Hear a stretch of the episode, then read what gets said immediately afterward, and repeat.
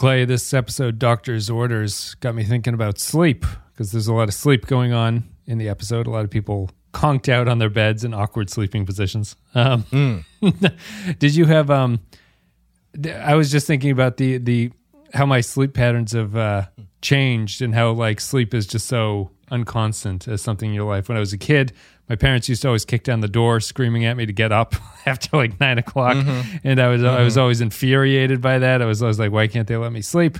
Then I went to college and wasted my life sleeping until like two o'clock in the afternoon occasionally. Oof. Yeah. Um, and then I'm now a parent and I get up at five o'clock in the morning and the kids are up at that time and I can't wait until they start sleeping in and I kick down their door and say, get the fuck up. It's time to start doing stuff.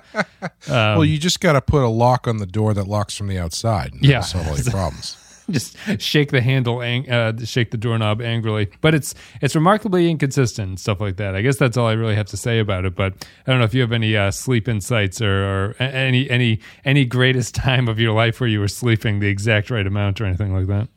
No, I um my sleep patterns have been fairly similar for most of my life. Uh aside from you know, college when I had to get up uh for cl- early class. Um I I my I'm I'm I'm very much a night owl for whatever reason. I I just prefer the nighttime more than the daytime, and I, I'm terrible getting up early. And uh, I've never been able to switch. Like I've tried many times to switch and get up at a quote unquote reasonable time, but it never works. Uh, so I'm consistently going to bed at three and getting up at like uh, 10, 10, I think is usually what it is. 'Cause Do- it's it's usually a solid seven. But Do you sleep through the night? oh yeah, no problem. Oh, okay. I I've, have I've a- never had a problem with that. I have a friend who is an extreme night owl, and I used to I shared a room with him in college. He would get up constantly throughout the night. I, I think it's like I was almost like seeking medical help for him because of how obnoxious it was. But it's like he he he goes to bed extremely late, wakes up all the time, and has like I never really understand people who tell me they have trouble sleeping outside of like if they're going through an extremely difficult time or something, you know. But like, I like if you're stressed, it's one thing. But uh, people who just are like, yeah, I can't fall asleep, so I went downstairs and watched a movie or something like that. That is completely not anything that I've ever done in my life. Once I'm asleep, I'm asleep until the morning comes, unless the, a kid comes in or something like that. But Yeah, I've I've developed um, the one thing that has changed is as I've gotten older, it's for whatever reason become more difficult for me to get back to sleep. So uh, I used to be able to fall asleep anywhere at the drop of a hat whenever I felt like taking a nap or whatever. But now if if I like uh, the last weekend actually, I fell asleep on the couch watching TV, and then I woke up at two thirty, maybe three o'clock. I think I probably fell asleep around one, and then I in the afternoon, no at night. oh, at night, okay. So I fell asleep watching TV at around like one in the morning, and then I got up and you know brushed my teeth to go to sleep, and then I just could not fall back asleep, and I laid tossing and turning for about an hour, and then I just got up and played Mad Max for, for like three hours until about nine o'clock, and then I when I went back and I went to sleep till about noon. Yep. So it's like for some reason, if I wake up, then it's it's a total crapshoot whether or not I get back to sleep. But if Yeah. once I'm asleep, it's like I'm I'm good.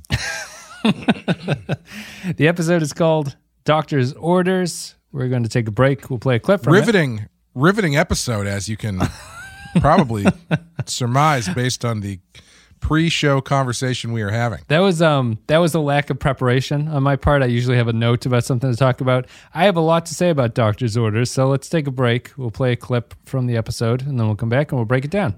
The cities are quite crowded, by choice, not by necessity. The atmosphere is vibrant, communal. It sounds fascinating. What I'm saying is that we're a sociable people. Being alone on Enterprise, just the two of us, has proven more stressful than I imagined. Two people aren't even enough for a Denobulan marriage, a proper one, anyway. Doctor's Orders is the 16th episode of the third season. Came out of Star Trek Enterprise. Came out on February 18th, 2004. It is 17 of 28 in the Xindi Crisis arc. It is, I've never said this before, this is the 696th piece of Star Trek produced out of 801, written by Chris Black. That's like that's such a random number. That's like the Simpsons 314th episode spectacular the- or whatever it was. At least that's pi. You can go with that. This is 17 out of 28 in the Xindi Crisis, written by written by Chris Black, directed by Roxann Dawson. Uh, in Universe State, specifically not known, it's 2154. In this episode, in order to traverse a transdimensional disturbance safely, that's a sentence, Phlox must put the rest of the crew in stasis and pilot Enterprise himself. Um, interested to see what you had to say about this one. I, um, I felt great. How how do I describe what I felt about this episode? I felt that this episode had so much potential, and I was so let down by it by the end. I guess that it kind of evened out into an average episode for me. But I, um, I thought that I thought that I, I, I guess a good way to start this is that I think the fundamental flaw of doctor's orders is a problem that we've had with Enterprise for a long time is that it's an episode that's not really about anything and Enterprise tends to not really do anything about things. But at the same time, it also doesn't play really fair and true with a hard sci-fi concept at the same time. So Right. it ends up in this weird wishy-washy space where I wish they had gone either direction and it would have been better, but they went right down the middle and the episode ended up right down the middle. Yeah, um, I didn't particularly care for this. I, I think for a lot of the reasons that you're saying, I, I found it pretty boring. It seemed like it could be an interesting setup, but they didn't really do anything interesting with it. And I, you know, I, I could see all the turns coming a mile away. Um, and every every turn that they gave you though was just a complete fabrication Yes. there was no it wasn't born of any story that was being told it was just a total we need to throw a wrench into the mix here let's just make something up like whether it's uh Well, let's start at the beginning with this one, right? Like, sure I, I was wondering if I needed to watch this episode again because I felt the same that I was going like all these twists are not being earned that they're giving me, so it's annoying me. For instance, I think it starts at the start with to T'Pol is not never mentioned that she's going to be staying awake with him, right? Before he sees her in the ship.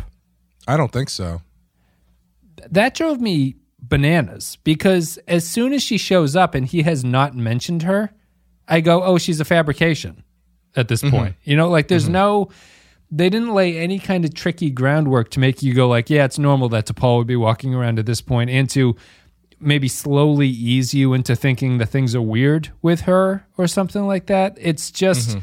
he's like, what the hell? What was that noise? What was that noise? And then T'Pol shows up, and he never goes, "Oh, of course it was T'Pol, the, the other person who's awake on this ship with me currently." You know, it just it, it had weird moments like that where I think it it betrayed itself in some ways. It was like mm-hmm. trying to be too clever by half, and it ended up exposing its hand because it was trying to make it seem like there was something mysterious going on.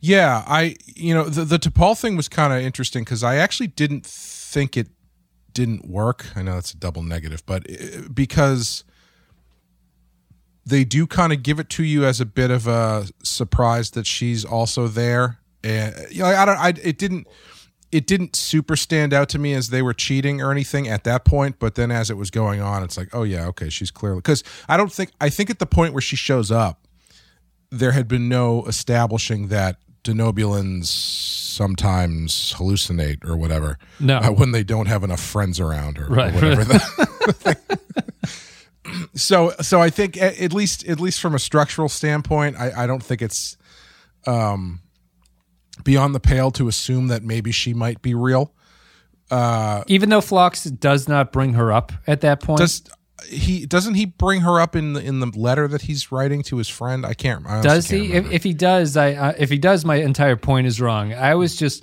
but when he's reacting to her being there, he's like chasing a noise, and he doesn't Mm-hmm. call T'Pol to say, "Where are you?" T'Pol at this point. You know, Right, right. Yeah. Yeah, that's that's a little bit um dirty pool, I think, because you'd think if he would call T'Pol, but the reason he's not calling T'Pol is because he can't. Because if he does, then that gives away the twist that they're that Right. gives away like the next. So it's like a it's a very it's a very manufactured writerly thing. Like Yes. he's not he's not doing something that he should be doing because if he does that, then it ruins the plot or it ruins the The, moment. the, the Um, moment, yeah, the scene of the reveal. Right. yeah, and I think that that just runs through the whole episode, especially when you get to the end and you've get this reveal. When you get the reveal that it, that she is actually a hallucination, it just makes me go, then what? What was the point of any of the, this and any of the conversations that they had? If it was, if there was no actual character stuff going on, it's just him talking to a figment of his imagination. I don't know. I I actually had a weird reaction to the end because when I saw T'Pol, the minute I saw her in this thing that he has not said anything about her, I go, "Oh, she's fake." Then she starts acting crazy too, mm-hmm. which they try to pass off as it's because of she's going through the cloud in the same way that he is, and it's affecting her. And I was like, I don't, I don't buy this really. Like th- mm-hmm. this doesn't Yeah. seem strong enough that this is a reason that this is happening. And then at the very end, they when he and T'Pol are waking people up, and he's like, "Oh," uh, and she's joining him in a walk through the hallway. It's there's like a minute left in the episode, and I go, "Oh my god, I was actually wrong about this episode. Like she was with him. Does this change my entire perspective on this episode? That this is actually a real T'Pol and Phlox adventure?" And then he goes mm-hmm. into her room and sees her, and she disappears, and the episode ends. I was like, "Oh fuck it, no, never mind." Like the episode have- didn't even twist it at the very end on me. after everybody wakes up, they have a scene in the mess hall together where she tells him that he did a good job and that Trip said that he did a great job. so so like I guess the the other thing that I that I was trying to figure out based on all of this is did any of that stuff happen at all? It's Like, unclear, he- unclear whether or not this happened.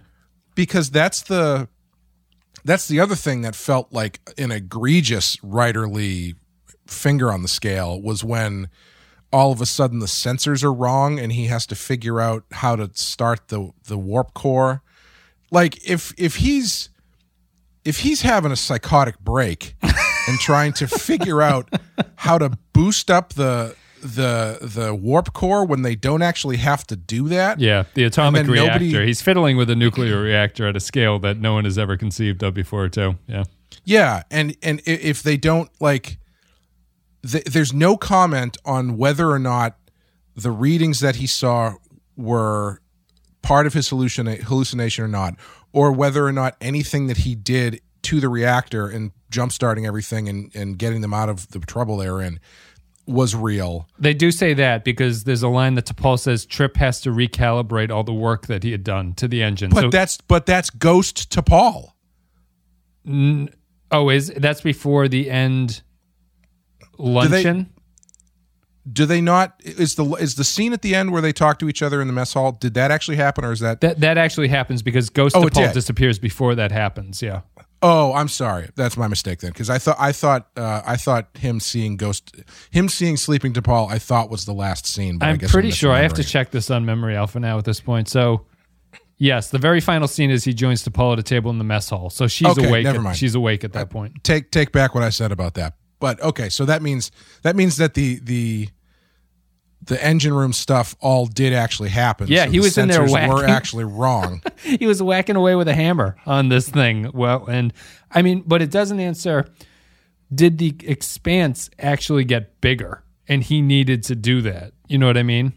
well, I guess I I guess. Otherwise, why else did he do it? I don't know. It's it's yeah i don't know it's it's uh yeah it's just it's just it's not it's very uh it's a very contrived thing kind of from start to finish well that that's what I mean about the fact that so the episode doesn't want to do a Phlox character piece, right? It doesn't want to do a what Phlox actually thinks when he's alone and stuff like that. They kind of touch on it, but it's not really the point of the episode.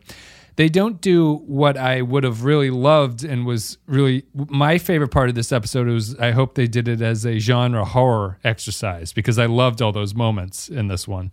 Mm-hmm. What they also didn't do is once they abandoned the character work, they didn't turn it into a firm sci-fi pl- problem that Phlox has to fix. You know, Right. Like there's no. There's no how do we write a script where Phlox, the person who doesn't know what he's doing, is the only person who can do anything on this ship. They don't do that because they kind of mix it with his hallucinations and they turn it into this. Is this really happening? Like, what's the point of this? Is is there even a problem in this in this uh, situation? So it dodges virtually every angle I would have gone with the script, and instead settles on Phlox and T'Pol kind of freak out with each other, and we'll intersperse it with scenes of deep, like unsettling horror. Because my favorite aspect of this episode is fl- being alone on a ship where everyone else is asleep is mm-hmm. terrific. I like really like that idea, and and I don't, that just makes a lot of sense to me. I'm not sure. and when and they even that when they start doing hallucinations, I love the Hoshi in the shower scene. yeah, that was good. Yeah, yeah. Like I love all that stuff like that. I wish they had done more of that, and they don't. And we've said before that Enterprise does creepy and horror really well. For out of all the mm-hmm. Star Treks, it probably does them the best. It just. It just ended up in a bad place. I don't know if you would have preferred a Phlox story, if you wanted a hard sci-fi, or if you you thought the other third wheel was the better way to go. But like, would you agree that it was just a, a problem of choosing a direction, or do you think it's more fundamentally broken than that as an idea for a script? Um,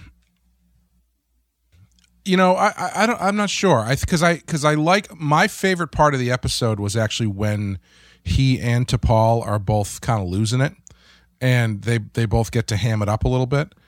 Um, and I wasn't I wasn't totally buying the this the I th- I thought the Hoshi scene was good, but like yeah, it wasn't really in service of anything. Uh, like Same with the, The- Xindi, the- the, insectoid when he yeah, walks the in Xindi it, yeah. thing. I wasn't even sure if they had actually have they actually visually encountered the insectoid Xindi at this point. I Oh, that's a don't good question. remember. I don't know. Yeah.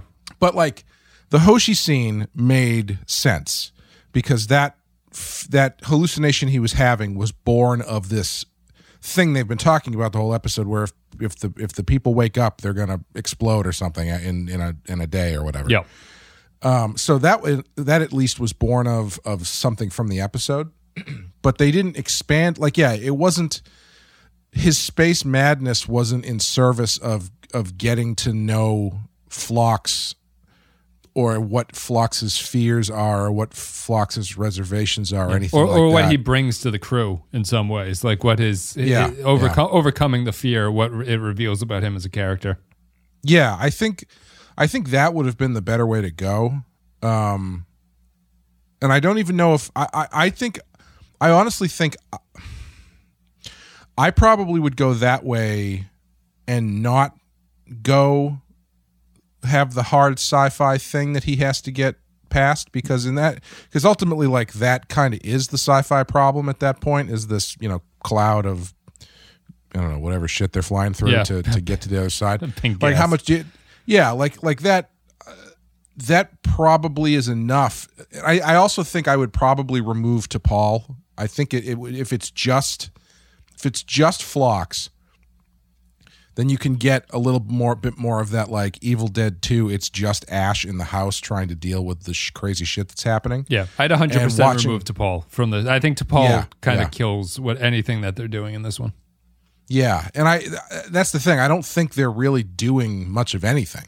I mean, they're just kind of like doing a bunch of disparate elements that are all kind of fun in their own way, but not really of service to much as a whole. Yeah, and in that way, I think it's a pretty stock Enterprise episode where it, doesn't have Mm-hmm. a.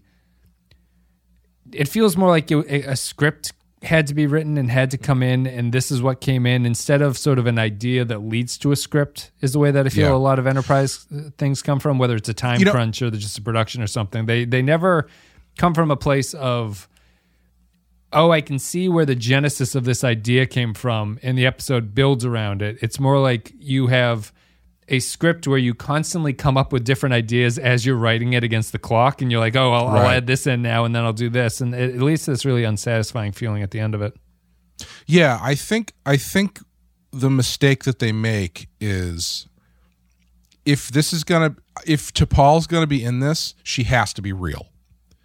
Yes. Because if she's not real, then any interaction that they have is meaningless in the end. Like it's not there's no revelation from Phlox that T'Pol's to, the projection of T'Pol is him somehow talking to himself about thing. You know what I mean? Like there's nothing. There's nothing in there. It's just a gag.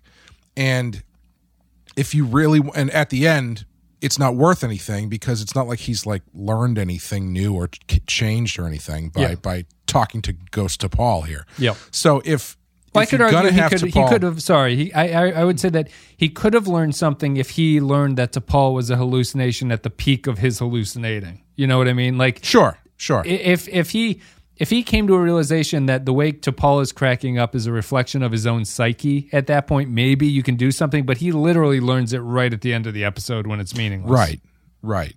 And so, if you want to have the two of them actually interacting with each other in the way that they're doing here, I think that she needs to be real because then you have these two, ca- and it because then you've got this kind of spiritual sequel to the to the Pon farr episode, right? Where Yeah, it's yeah. where it's T'Pol in uh, in the sexy chamber with uh, the the glitter chamber with with uh, trying to ride out Pon farr with with Phlox helping her helping her through it Yeah.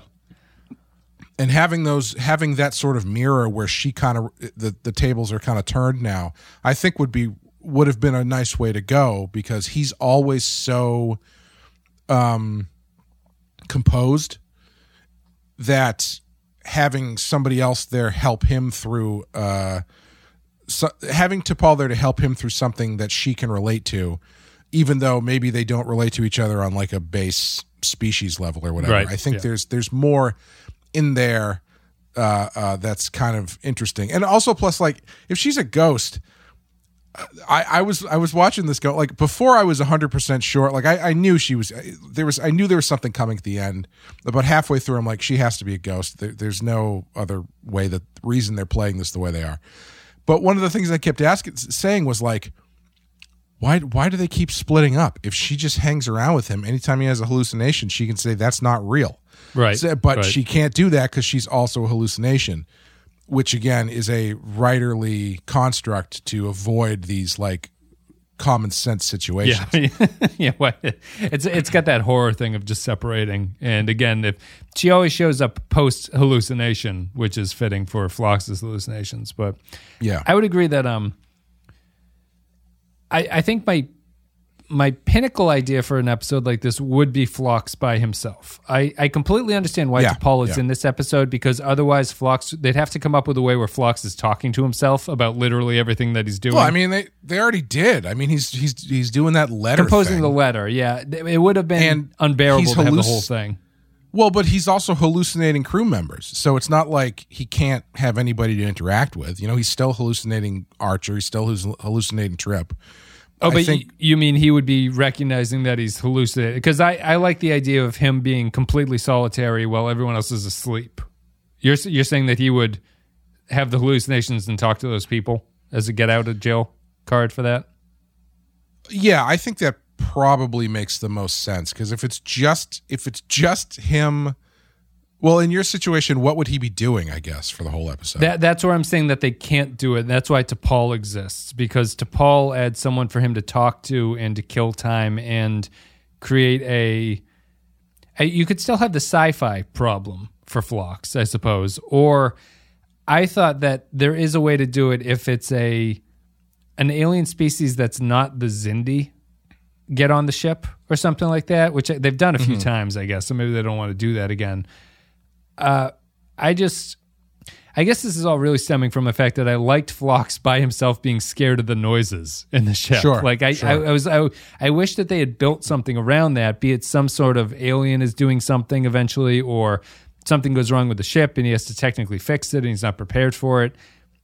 Instead, they have to put T'Pol in there because they have to have them talk to get through that stuff. And I think that, like, I was even hyper aware of the fact that the enter- this Enterprise ship doesn't have a computer that people can talk to yet. It's too Right, early for that. right.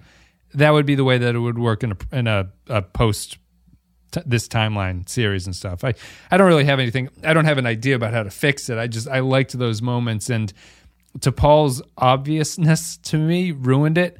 and I also hated Blalock's performance in this, and I it just every scene she was in, I just felt was getting worse and worse. Even when they're supposed to be sharing meals and sharing like uh, sort of bonding or something, I didn't buy any of it because I knew she was fake at that point. So it didn't it didn't mean anything, and it was kind of a letdown. Yeah. Okay. So I think the difference in our two takes is in your version, he's not hallucinating at all. Right. Okay, that's the difference. Okay, yeah. I'm saying I'm I'm saying in mind he would still be hallucinating. He would still be kind of going crazy, but it would it, it would uh, T'Pol wouldn't be there as like a, a, a like a twist. A it would con- just be a more constant. Yeah, sure. Yeah, it would be because I I like the idea actually of of this weird. I mean, even though it's a complete you know pull it out of your ass kind of story mechanic, but I kind of like this idea of that if he's not around people, he starts to go crazy because you know especially after a year of being locked up in quarantine, it's it's not entirely unrelatable. Yeah.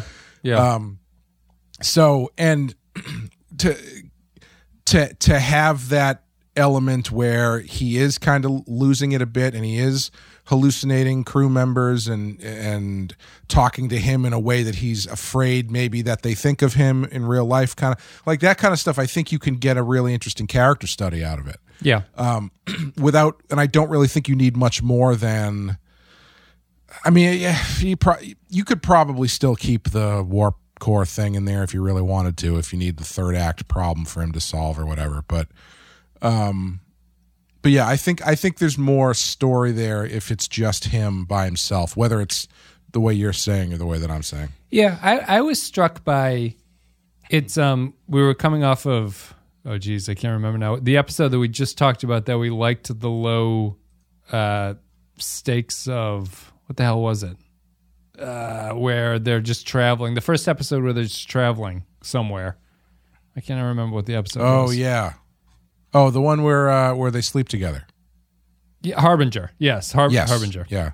Have I not edited that yet? I guess not. I don't know. Literally, literally the last episode we did. I think. so hopefully I saved that. Although that was that was at this point it was a week ago because we didn't do one on Friday. So. Yes, yeah, that's right. So uh, Harbinger, we like that one just because uh, we talked about the.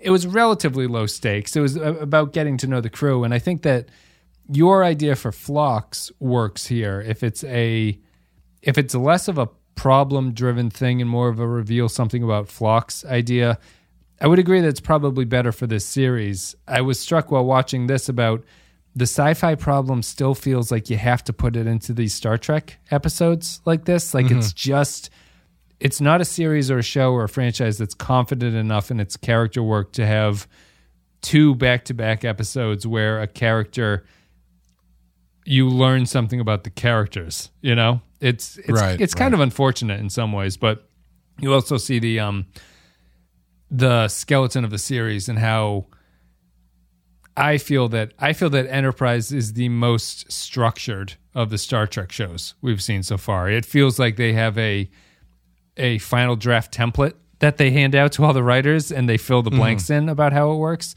And this just this felt like that was really suffering from those issues of this is this is how Enterprise works.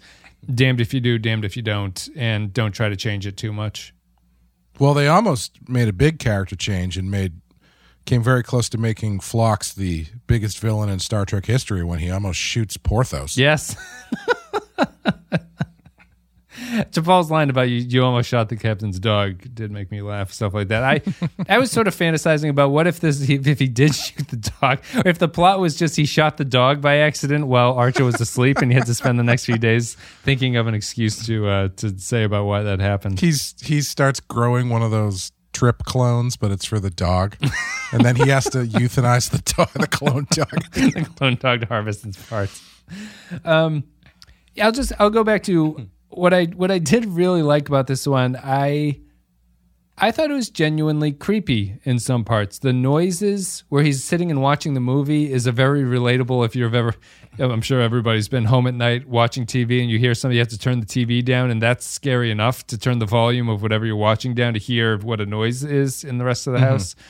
I liked him. I I wish they had him watching a horror movie. Yeah, that would have made more sense. Although that Instead was of a- quite a bit of dialogue from whatever that movie was that he was watching. Yeah, it was a Dan. It, that was Danny Kaye. I don't know what what movie it was though. It seemed to be like a Robin Hood send up or something. um, But they did. He did mention The Exorcist, which I feel like has to be the most modern movie reference they've ever made on Star Yeah, Trek. Like yeah. full stop. from the 70s. Exorcist was Yeah. the 70s, right? Yeah.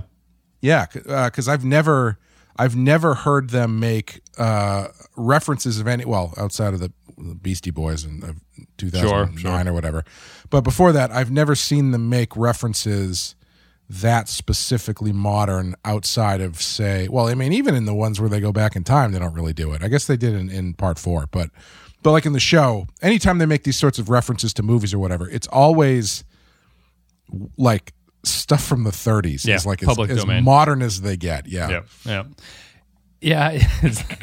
It, Archer's not going to say that uh, Phlox, this plot of yours is some risky business, just like our movie that we watched. um, I uh, I wish they would do that and have somebody somebody go. So it's like what the year 2000 or something. Have somebody say like, you know, it's really a shame. I was watch. I was going back through the video files and man, it's really a shame what happened to Vin Diesel. Don't you think?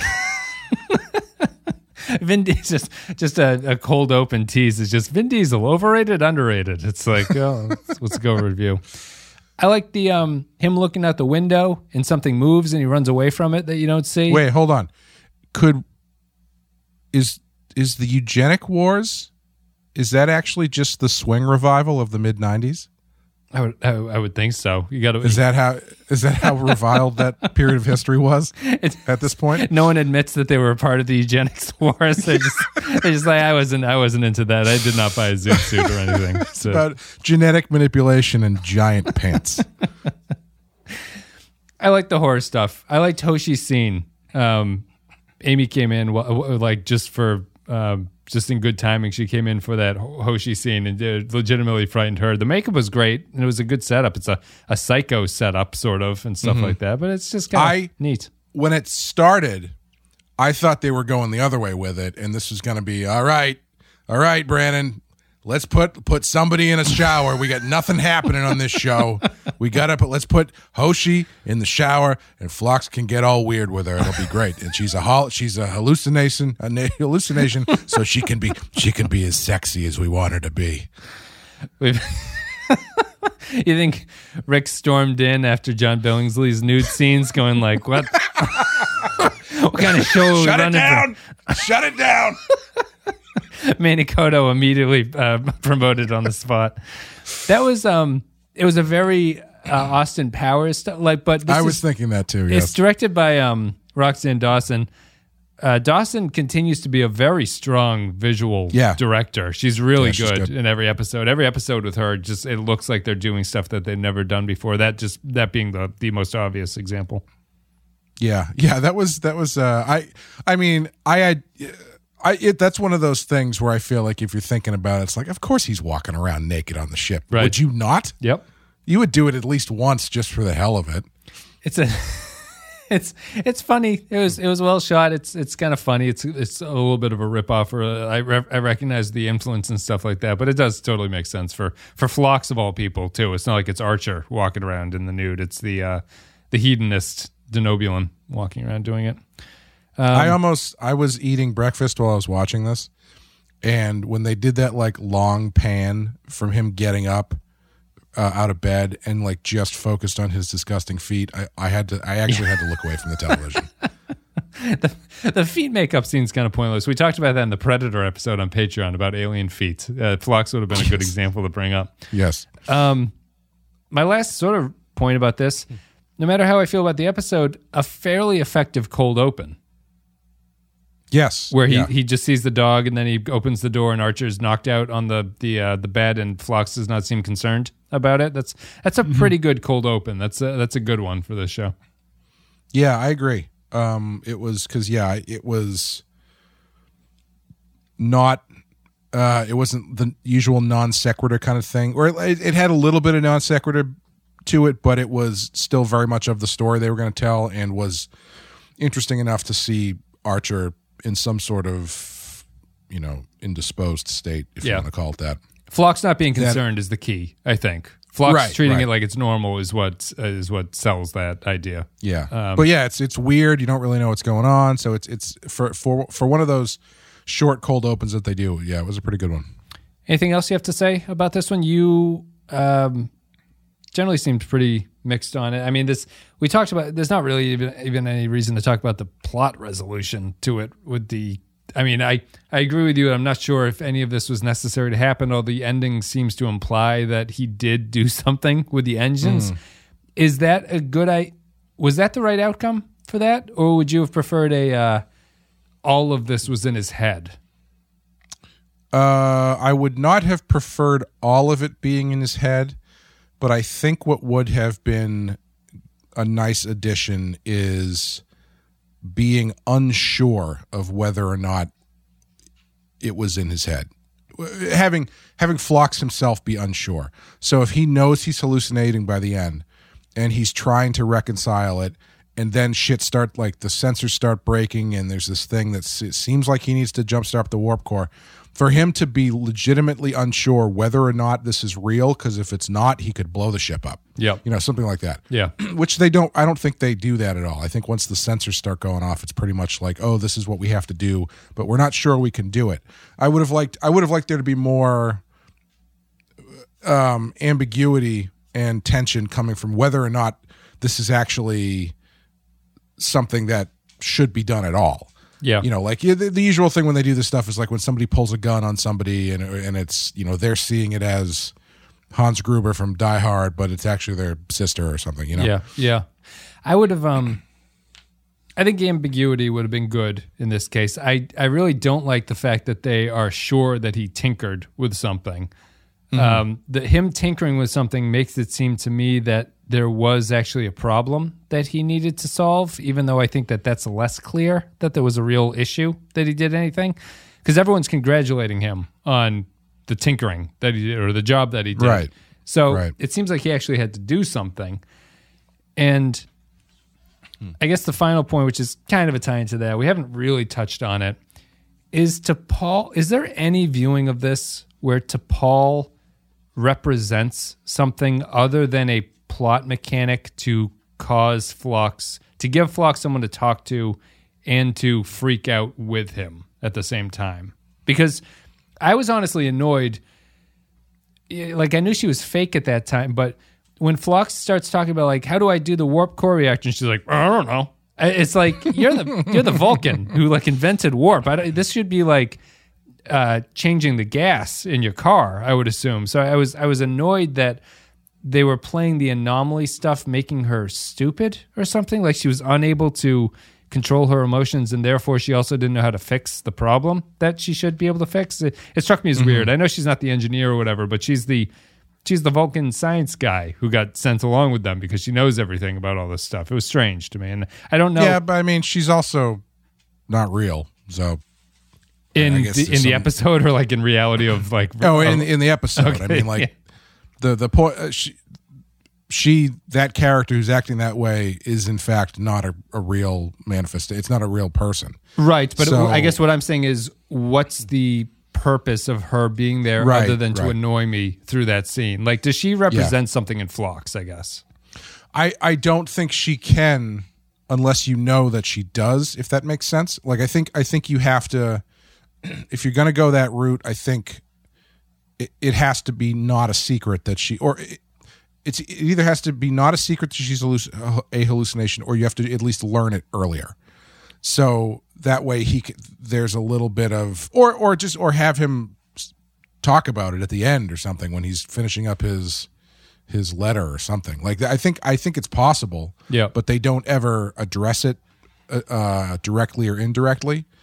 Um, so I it's it doesn't come off as anything more than just having having fun messing with with uh, the, the audience. I, I guess my, I guess the way that I was conceiving it would be that in order for her to reflect something about him, you would think that they would have to work together to solve the problem. And then Phlox, once he realizes that she's a hallucination, or maybe before that, realizes that what he was putting onto her that helped solve the problem is something that he has within him, right? So Sure. my problem with it is that T'Pol becomes a ninny and it doesn't show you anything about what Phlox thinks. Right. It, it just Yeah. shows like all she does is a reflection of him being scared, which I know he's scared because the real Phlox is scared at this point. So Mm-hmm. I don't need her copying him. I need her to be some sort of even if you even if she acted more like normal T'Pol, right? And then at the end when it's revealed that she's a hallucination, Phlox goes, "Oh, I guess I have a little bit of Vulcan in me too in some ways." Sure, Like I'm yeah. I'm I'm I'm that kind of a person as well and I'm able I'm competent and able to do things. But they don't do that. I find I find that to be the most egregious mistake that they made in terms of the character work that they did here. Yeah, it's it's it's difficult to read it as anything other than just being silly with T'Pol because they don't address whether or not it is supposed to be.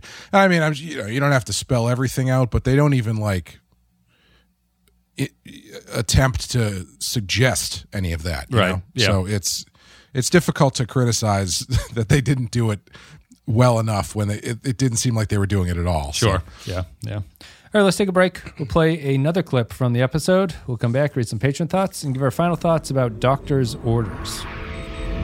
The intermix is stable. A warp field is forming. What's wrong? I, I, I- I don't know.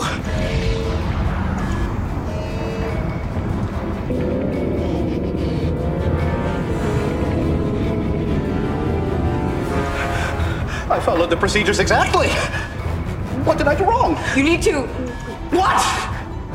What, Paul? Help me. Is it the particle confinement? Perhaps you should increase it. Well, How do I do that? Thank you very much for listening to the show today. We co- we ta- we cocked. We talked about doctor's orders. It's the what was it? The sixteenth episode. We're almost done with the third season of Star Trek Enterprise. Thank you very much for listening to the show. Thank you for supporting the show. You can support How many the we show. got left? There are. Uh oh. Let me go here. In this season, there are one, two, three, four, five, six, seven, eight. Eight. Which is Oh, more than I, I thought there were, but it, I'm sure it'll go pretty fast. Um, how are there 24? Are there 24 episodes in this season? This seems like a lot. I think my math is okay, but I think we have eight episodes left. Um, Patreon.com slash the Pensky is the best way to support the show. A couple dollars a month, you get extra stuff. We give extra podcasts. There's extra streams. There are polls to vote on what we talk about. We're covering Battlestar Galactica this month, or it's already out maybe by the time this episode comes out, once I edit Harbinger. Um, and I guess that's uh, that's it. Patreon.com slash the Pensky File. And as always, we give a special thank you to our Captain Tier supporters who I have scrolled past and now they are back. Special thank you goes to Tark Latif, Samuel Custer, Joint Mango, Kyle Barrett, Mike Burnett, Andrew Cholog, Ma- Matthew Ross, Michael Pond, Matt Cutler, Christian Pouch, Nick Sergi, Cardinal Doomsday, Grim Santos, Sean Bradley Killens, Dwayne Hackett, Kevin Reyes, Vault 13 Hero, Jordan Cooper, Darth Mosk, Russell Elledge, HH28, Stefan Minton, Doug Zajac, Paul Roscoe, Jacob123, Poindexter G, Patrick Seba, Dave Davies, P- Johnny Franceschi, Mike Harris, Captain Brazen, Eric Sanchuan, Jakey's Gamer, Kevin Lowry, Corey Martin, Nick the Rat, Matt Houston, William Scheisler, Rayhan Jaffer, Grapple John Zorn, Soylent Blue, Zane Majors, Olivier Pardieu, Retail, Tom Hickey, Jose Hunters, EWNF Remixes, Captain Munchausen, James McLennan, Beal, and Jonas, Lokai, and Tuvix Must Die. Thank you very much for supporting the show. We dropped below the Voyager thing again, uh, but we'll be, well, I'm sure we'll be making it back by the time we get there. Grateful bastard. It's going to be a seesaw journey uh, passing that $900 line that gives us a full unbridled More? Voyager. More exciting than the stock market over here. Yeah. See that ProPublica report to date this podcast?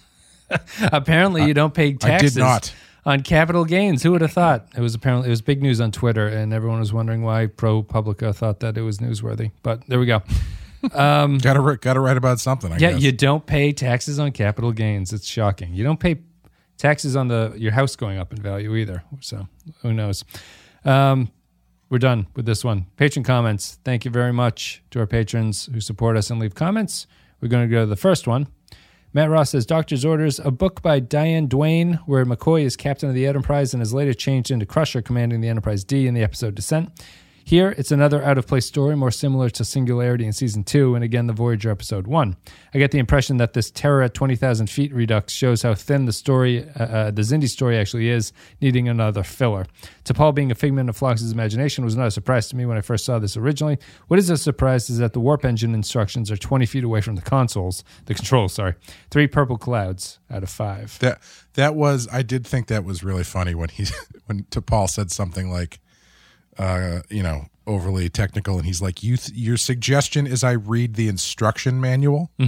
Yeah. That was good. I like that. He's, he's and he actually does gives us some incredibly technical manual stuff. Cardinal Doomsday says Doctor's orders, Phlox and T'Pol are the only crew members left conscious when the Enterprise has to go through a dangerous anomaly. Another Enterprise tries to be spooky episode, which was done similarly in Voyager's 1. I want to like this episode, but watching Phlox and T'Pol bicker gets tiresome. I'm giving this an extra point because of the scene from the court jester.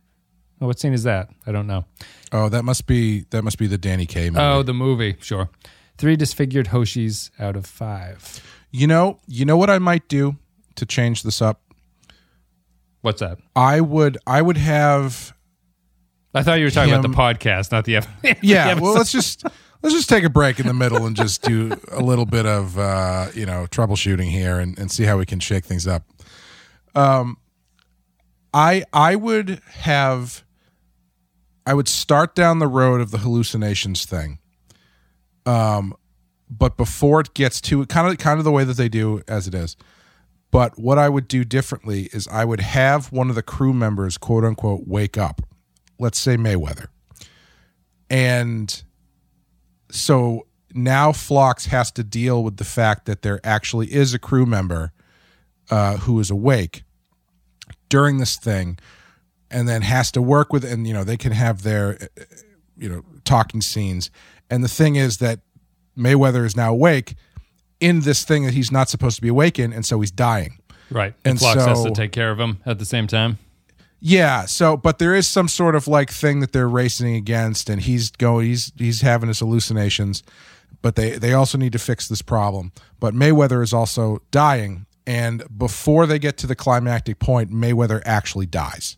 Sure. So then at- at that point Phlox has to uh, take take the things that he's learned from this pat this episode talking with Mayweather and use it to move past all of the uh, mental anguish and stress of these hallucinations in order to fix the problem, only to find out that Mayweather himself was a hallucination. So Gotcha. He's still alive. He was just sleeping the whole time. But it just gives it a little bit more zi- like it does something interesting with the concept where it's like if somebody wakes up, they're going to die. right. And so now you have this kind of back and forth and you can actually kill him off and give him an interesting death scene and then pull it back at the end and have um Phlox be like overjoyed to see Mayweather, but Mayweather's like, "Hey, uh, what's going on here, Phlox? Uh, we, we don't we don't talk that often because I'm not really in the show that much. Uh, ex- well, actually, no, we talk all the time because I'm constantly hurt. But you, but you know what I mean? Like something something like that, where instead of instead of taking T'Pol and just doing this contrived thing to make her into like a goof because of space clouds. Yeah. Actually take the setup, use the setup, do something interesting, you know, get people or or maybe he maybe Mayweather doesn't wake up on his own. Maybe Phlox wakes him up. He you know what I mean? Yeah. So He needs him for some reason, Yeah, yeah. he can't do what he has to do on his own. So he has to wake Mayweather up. He knows that because they've been talking about it the whole episode, saying like every single crew member said to Phlox, if you need me, wake me up. I'd rather die than Enterprise blow up. They mentioned it like five times. Yep. So actually do that. Have Phlox, or at least make it look like that's what he's doing. Have Phlox have to wake up Mayweather, deal with this problem, but Mayweather's dying. Actually have Mayweather die, and so you can, you know, you- you're playing with stuff here that has a little bit more weight to it that you can kind of get more drama out of instead of just you know sitting around having lunch with T'Pol and then she gets kind of she starts shaking like a dog in a thunderstorm at the end. Yeah, I, I like that idea because I think that it, it gives a good reason for it to be Phlox because it's a medical issue at that point. There's kind of a um, Hippocratic oath breaking going on there where Sure, if he yeah. wakes him up and then lets him die, he or if he can't tend to Mayweather or something and Mayweather dies, it's a sort of violation of the, his oath as a doctor because he did the patient harm, right? And Right. and, and at the expense of the Star Trek moral of he saves the ship, but Mayweather dies. It also, it, as you say, it does give it a good oomph to you can have a death scene and actually call it back and reset it at that point. Yeah. And, and Yeah. Will learn something from that event. Uh, but mostly, I like it because in the nude scene with the two of them, Phlox can point at Mayweather himself and say, twins. There's a there's going to be a nude scene with both of them in this in this version. how can how can we not have how can we not have a Chris Farley and Patrick Swayze esque uh, Chippendale sketch with the two with the two of them? But I do like your I, idea. uh, Mayweather, I'm I I I just I just needed to know, and I didn't want to just pick up open your suit. It would be well beyond my ethics to do this while you're asleep. So I had to wake you up. I do like your idea though. I think that pretty much fixes everything while keeping the general idea um, intact. A lot. The, the, I, I'm I'm a little bit surprised they didn't do something like that because of especially that scene where they have with Trip. But you can't do it with Trip because they literally just killed him off, kinda two episodes ago or whatever. yeah, I, I like Mayweather because he hasn't done anything, and um, and it's also a solid payoff of an in joke of him constantly being hurt Right. or possibly dead. Yes. this will be the time that you actually have to go. A latte librarian says doctor's orders. After a year of pandemic lockdown, I can relate to Phlox much more than I probably would have before, though I didn't try to shoot my dog, at least. Three hallucinations out of five. No, you shoot somebody else's dog. Royo says a near carbon copy of Voyager's one episode, which involved the crew in stasis, while Seven has to shepherd the ship through a dangerous patch of space while descending into madness. While not original, narrowing the story to just being about Phlox and his inner thoughts keep the, keeps the episode interesting, and thankfully, Phlox isn't denying cures to those whose genetics he doesn't seem to like this time. It's a run of the mill Star Trek episode, but for Enterprise, it's well above average for the show. One thing I'm realizing in retrospect is rewatching the show is how terribly forgettable all the action schlock is. When an episode like this comes along that has no action, and there's nothing terribly wrong with the writing, I find it to be holding my attention much better. 3.5 out of 5. That that actually that is a good point because I feel like I don't know if we've ever explicitly said all of that in one sentence, but I feel like we've touched on it quite a bit this season, especially. Which part? The action trope? The the fact the fact that the action stuff feels so stock Yeah. but this but when so when they don't do that it it makes the episode stand out that much more It really does. Um, it's a part of the Enterprise template. Fourth, uh, fourth act action scene is like just written into a lot of Star Trek episodes. I, I feel they've been doing it much. I would, I would, just from like the my memory of the first two seasons, it feels like they never did that. Like I, I don't really remember maybe Dear Doctor or something. I'm sure it did happen, but the first two episodes to me just felt like they were endless action sequences in every single episode. This season does feel different that they haven't done that as much. They still do it, but not as much. yeah it's it's amazing how you have to dial back on how many uh people that you shoot when you're flying through an area with no people Right? Yeah. It's Just it's, we we got to find some people to shoot. They did. Have that's why that's why i that's why i didn't really like like you know I- i wasn't really into the oh there's something on the ship stuff Sure. like the, the the execution of it was fine but i was like fuck i don't want Phlox running around trying to shoot a space bug or something you know what i Yeah, mean like yeah, it's yeah. i don't find that interesting i'm much more interested in in in what's going on with him going crazy and stuff Yeah, I'd agree. I would I would walk back my desire to have aliens on the ship. I I was mostly saying that is he needs he needed something to do really. Um, Yeah. and I, I do prefer your Mayweather or whoever idea to it, but um, yeah, I, I I wouldn't want him. It would just be another acquisition episode where the Ferengi came on in the first season and took the ship over or whatever, and I, I don't need to see any more of that. Uh, Calbar says, Doctor's orders, wow, those dangerous areas of space have been quickly nerfed from nothing from our universe can survive inside this disturbance to Phlox and dogs are immune to its effects. I enjoy this one because it focuses on my two favorite characters in the show, Phlox and Porthos, but ultimately feels totally useless. Instead of being the mouthpiece of ethical issues or classic Trek enthusiasm like in episodes past, Phlox walks around lamenting how much he misses Denobulan orgies and bearing everything but his big blue dick. Hallucinations like dreams or coma should give us greater insight into the characters, but we didn't learn anything new about Phlox in this episode, and the hallucinations are supposed to be the healthy way to relieve stress for Denobulans, but they clearly do the opposite. 2.9 out of 5. I'm a little surprised. I assume that Kyle would have really enjoyed that aspect of the show. Nick the Rat says, My favorite part of the episode is Blalock's faces. Do you think Philip Phlox put in his re- uh, report that he was hallucinating or that he walks around naked in his office? His Kyle might knock over a beaker if he's not careful.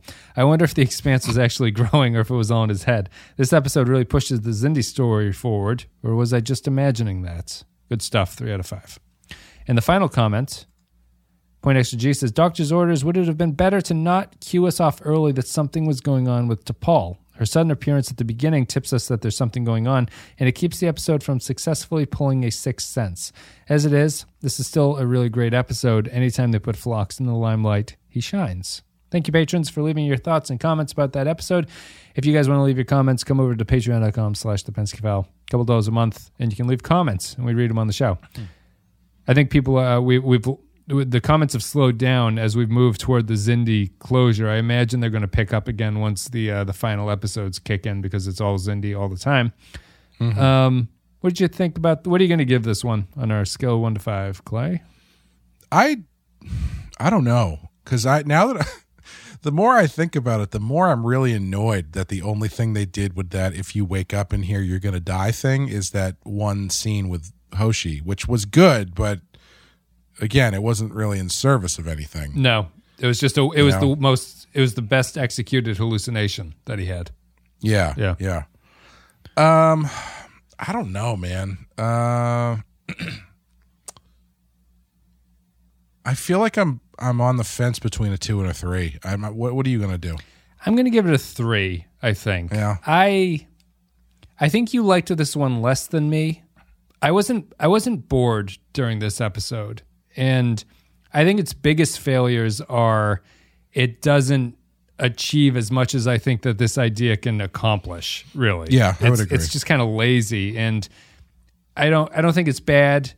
I wouldn't show this to anybody, but I don't think it's it's critically flawed to a point where I'd give it a two. So I'm, I'm happy. I, I would give it a weak three. It's kind of a weak average episode, I guess. Yeah, I think I'm gonna go with a two. Sure, I can see the argument And I- for a two on my system anyway, where there is a, there is a flaw here that's holding it back from being competent in some ways.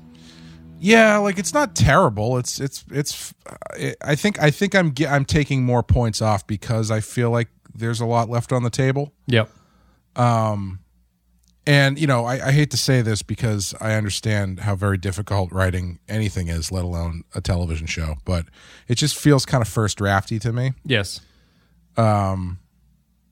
Yeah, it's too bad they couldn't couldn't do a little bit uh, stuff that was a little bit more interesting. And I mean, yeah, I don't know because it, it looks it looks great.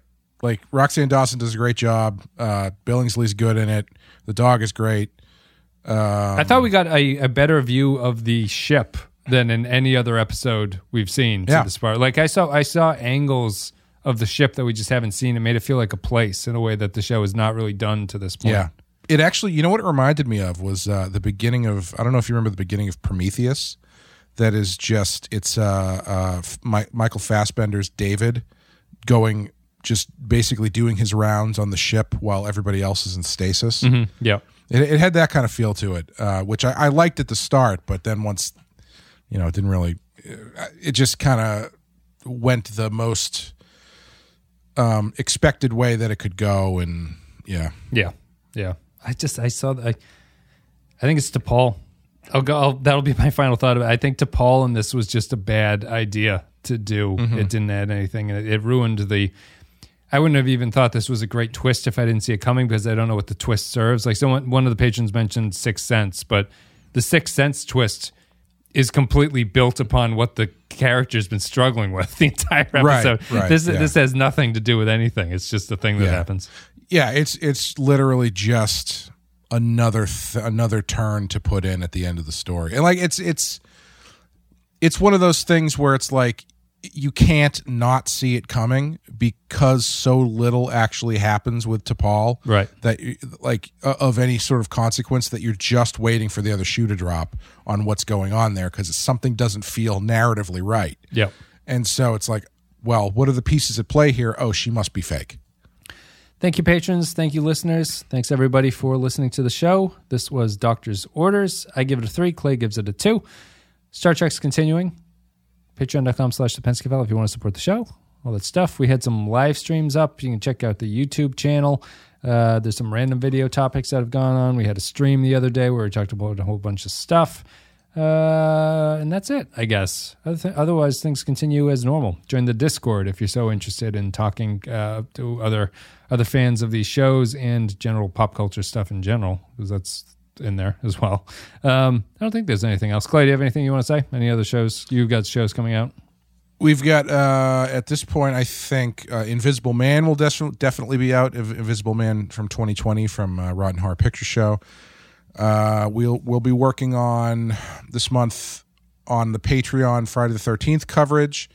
We'll have Friday the 13th Part Six Yep. coming out. I think Uh, Audition is actually going to be out because it's It- two, Audition two will be weeks out, from yeah. now. Yeah, Audition came out yesterday. If we if you're on schedule, audition from Rotten Heart Picture Show. We've got uh, so at this that point, Double Talk and You Scratch My Back should be coming out. Should be out from Badass. So we got a lot of stuff going to check out. cool guys. Thank you very much for listening. Perfect, perfect time to take a really long drive and just you know listen to nothing but one of our voices, one or both of our voices, thought you- feeding you hot takes on multiple decades old media.